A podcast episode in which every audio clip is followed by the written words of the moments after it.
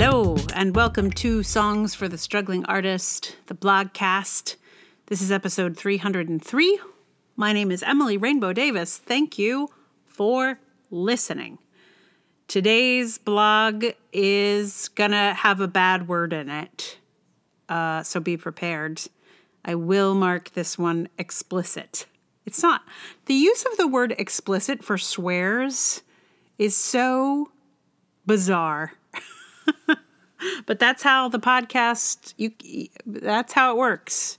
You got to click something explicit if you use bad words. Now, the whole the whole podcast is cl- clicked for explicit so I can comfortably swear when I want. Uh, but I try and you know distinguish the clean ones. I'm you, I'm doing air quotes. The clean ones uh, don't get marked as explicit, and the ones with bad words in them do. And this is going to be one of those. so buckle up. Um, yeah.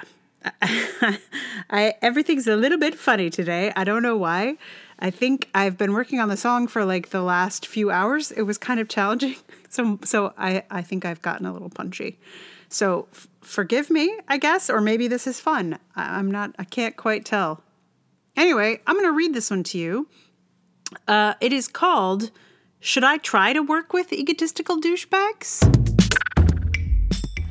Note, I'm going to use the word douchebag a lot in this post. Get ready. But also, for context, I used to be really wary about the word douchebag. I thought the word might be connected to some thinly veiled misogyny that I didn't want to be leaning into. Then I read this blog post, and now I am a convert. If you have any hesitation at all about this word, I highly recommend the journey this guy will take you on. Go on, read it. I'll link to it in the show notes. Then come back here and enjoy me talking about D bags a lot. And now the actual post. The minute I met the artistic director of that Shakespeare company, I thought, oh, he's an egotistical douchebag. Then I saw his show. I did not want to like it, but it wasn't terrible. I mean, the thing with doing Shakespeare is the text is always interesting, so as long as you don't get in the way too much, it's possible to put on a decent show, even if you're an egotistical douchebag. And the theater business is oversaturated with egotistical douchebags, especially in positions of power. When I was really trying to make acting work as a career, I discovered that the vast majority of employers in this arena were, in fact, egotistical douchebags. I think it was realizing that kissing up to this type was going to be the bulk of this job that made me start my own company. It seemed the only way to ensure that I wouldn't have to suck up to an egotistical douchebag on the regular. Anyway, at first meeting, this artistic director struck me as someone I would not even like to talk to at a party. But the Shakespeare world is smaller than you'd think, so I told myself he was nervous, talking to all those Shakespeare teachers and maybe not the egotistical douchebag he seemed to be. Maybe he's fine. I didn't think so, but I tried to give him the benefit of the doubt. I was still pretty sure, though. I have a highly tuned douche meter. When an opportunity to submit plays to his theater came up, I thought, eh, why not? I may not be crazy about that guy, but their work isn't bad, and I just can't produce my own work the way I used to. It's time to expand my circle.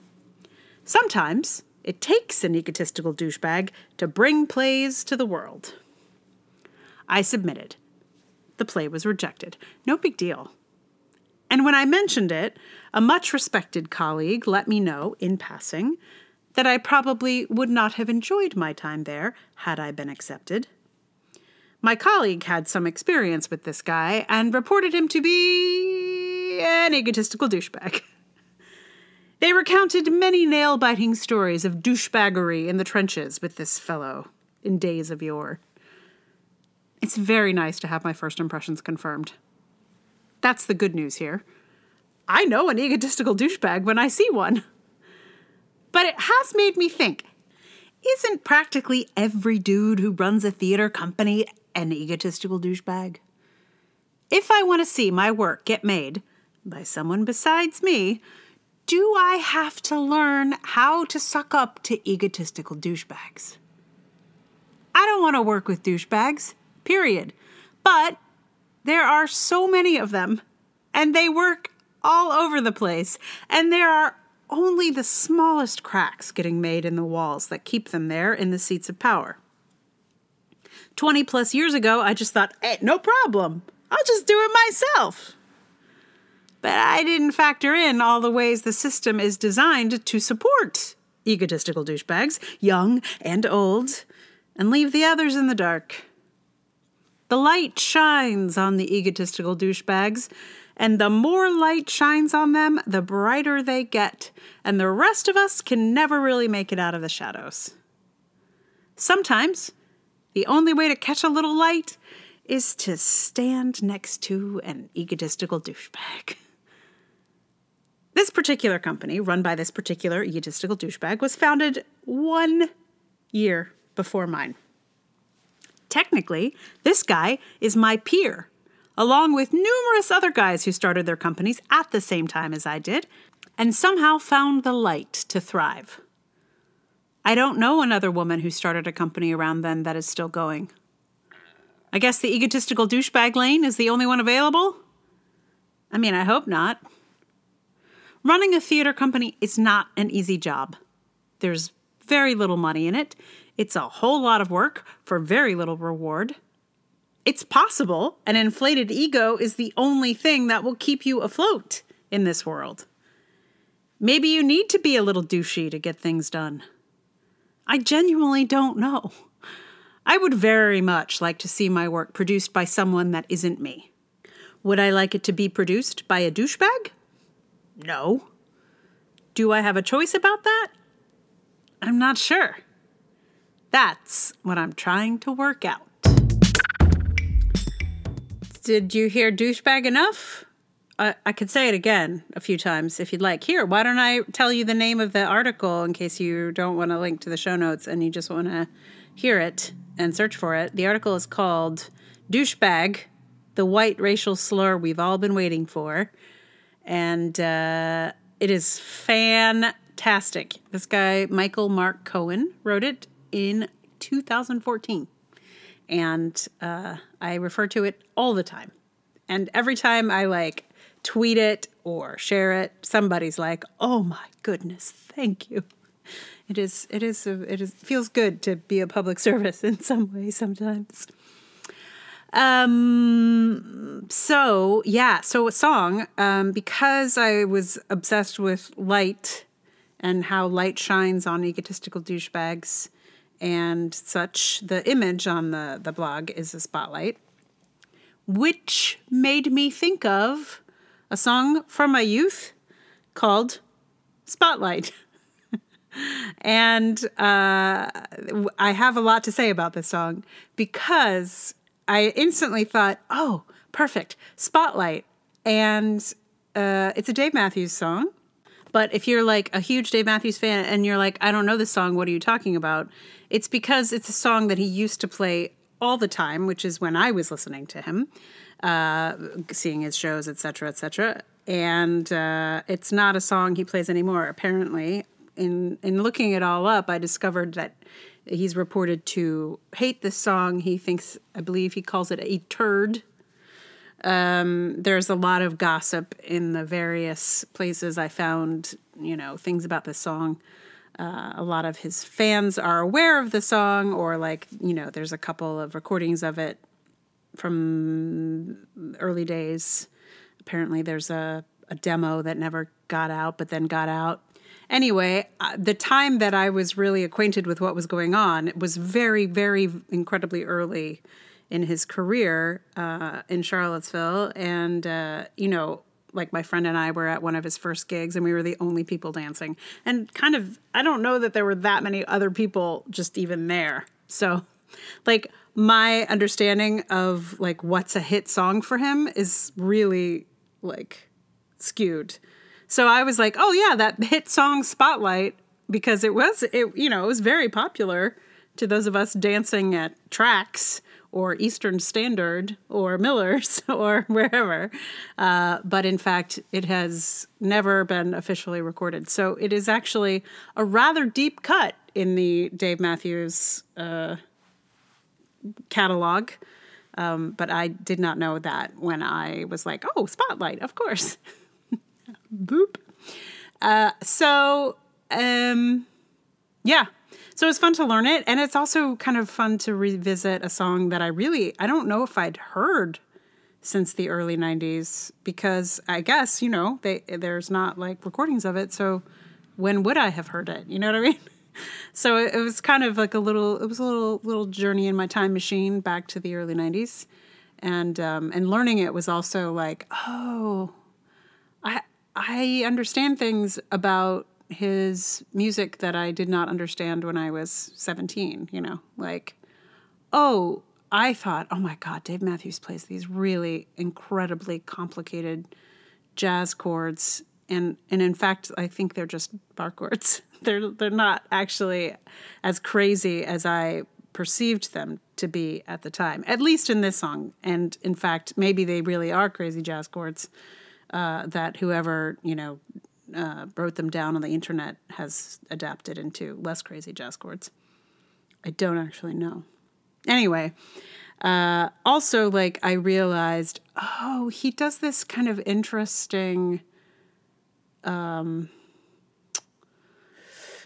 I'm not sure how to describe it, but like you know the the the syllables of the of the lyrics don't always line up, you know, in the accented place, the like the correct accent, um, which explains like why I I didn't remember many of the lyrics of this song. Although also it's highly probable that this song did not have lyrics except for the chorus before because there were quite a few of those in those early days. Um, lyrics were not set a lot. He did a lot of uh, just some incredibly wacky improvisation of lyrics in those days. Anyway, uh, there, there's, there's, uh, I've learned a lot learning this song, um, and it was really fun. The song, one aside from the chorus, which is all that I could make out or remember from my youth, the song has absolutely nothing to do with egotistical douchebags. It's really a gosh, big cities are scary kind of a song, um, which is funny because I do happen to live in a big city, and I'm guessing it's probably the big city this song was written about. Also, there's some gossip on the internet that this song is one that was co written by or written mostly by a member of the band from the early days called Peter Griesar. Um, so there's also that people are like, no, he doesn't think it's a turd. It's just one of the songs that Peter Griesar wrote, so they dropped it. Uh, who knows? But all that gossip aside, I'm going to sing you Spotlight in just a minute. Meanwhile, thank you so much for listening. If you like the blogcast, please tell someone about it. Share it on your social media, like, review, subscribe all of those things. If you'd like to support it, amazing. Patreon.com slash Emily R. Davis. There's also Ko-fi, there's PayPal. All those links are in the show notes. And or you can also support season two of The Dragoning, uh, which is my audio drama. We are in the middle of like working on the episodes. We're figuring out some sound. We are getting the recordings all collected kind of exciting. Anyway, so if you'd like to help us make that, that would be great. Uh, that that link is in the show notes as well. Uh, main the main source there is Ko-fi. Um, if you just look look up Messenger Theater Company, there you shall find us. Um, yeah. So uh, this is on guitar spotlight. Um, it's a long song so there are a couple of little hiccups I that I, I decided to just let lie because at a certain point um, I was running into difficulty and uh, my fingers were starting to hurt. so so I I am at peace with the hiccups, and I hope that you enjoy Spotlight.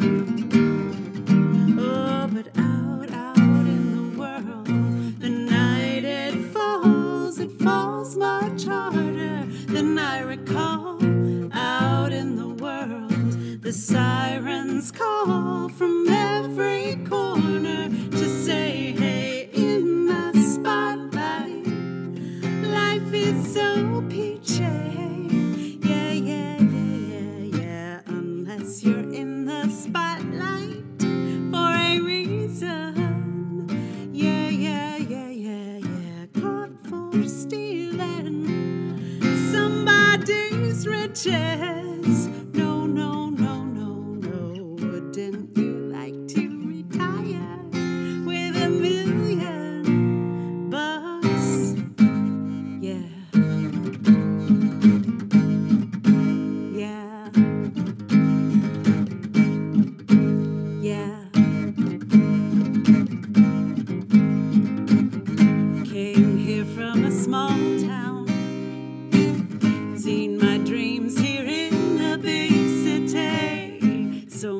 disappointed.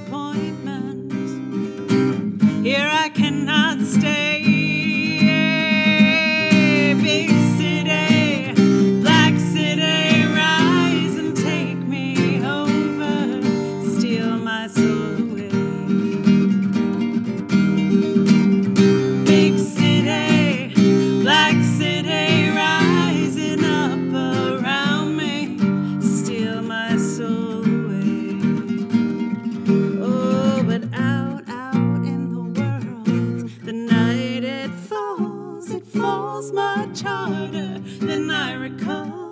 Out in the world, the sirens call from every corner. They say, hey, in the spotlight, life is so peachy. Yeah, yeah, yeah, yeah, yeah, unless you're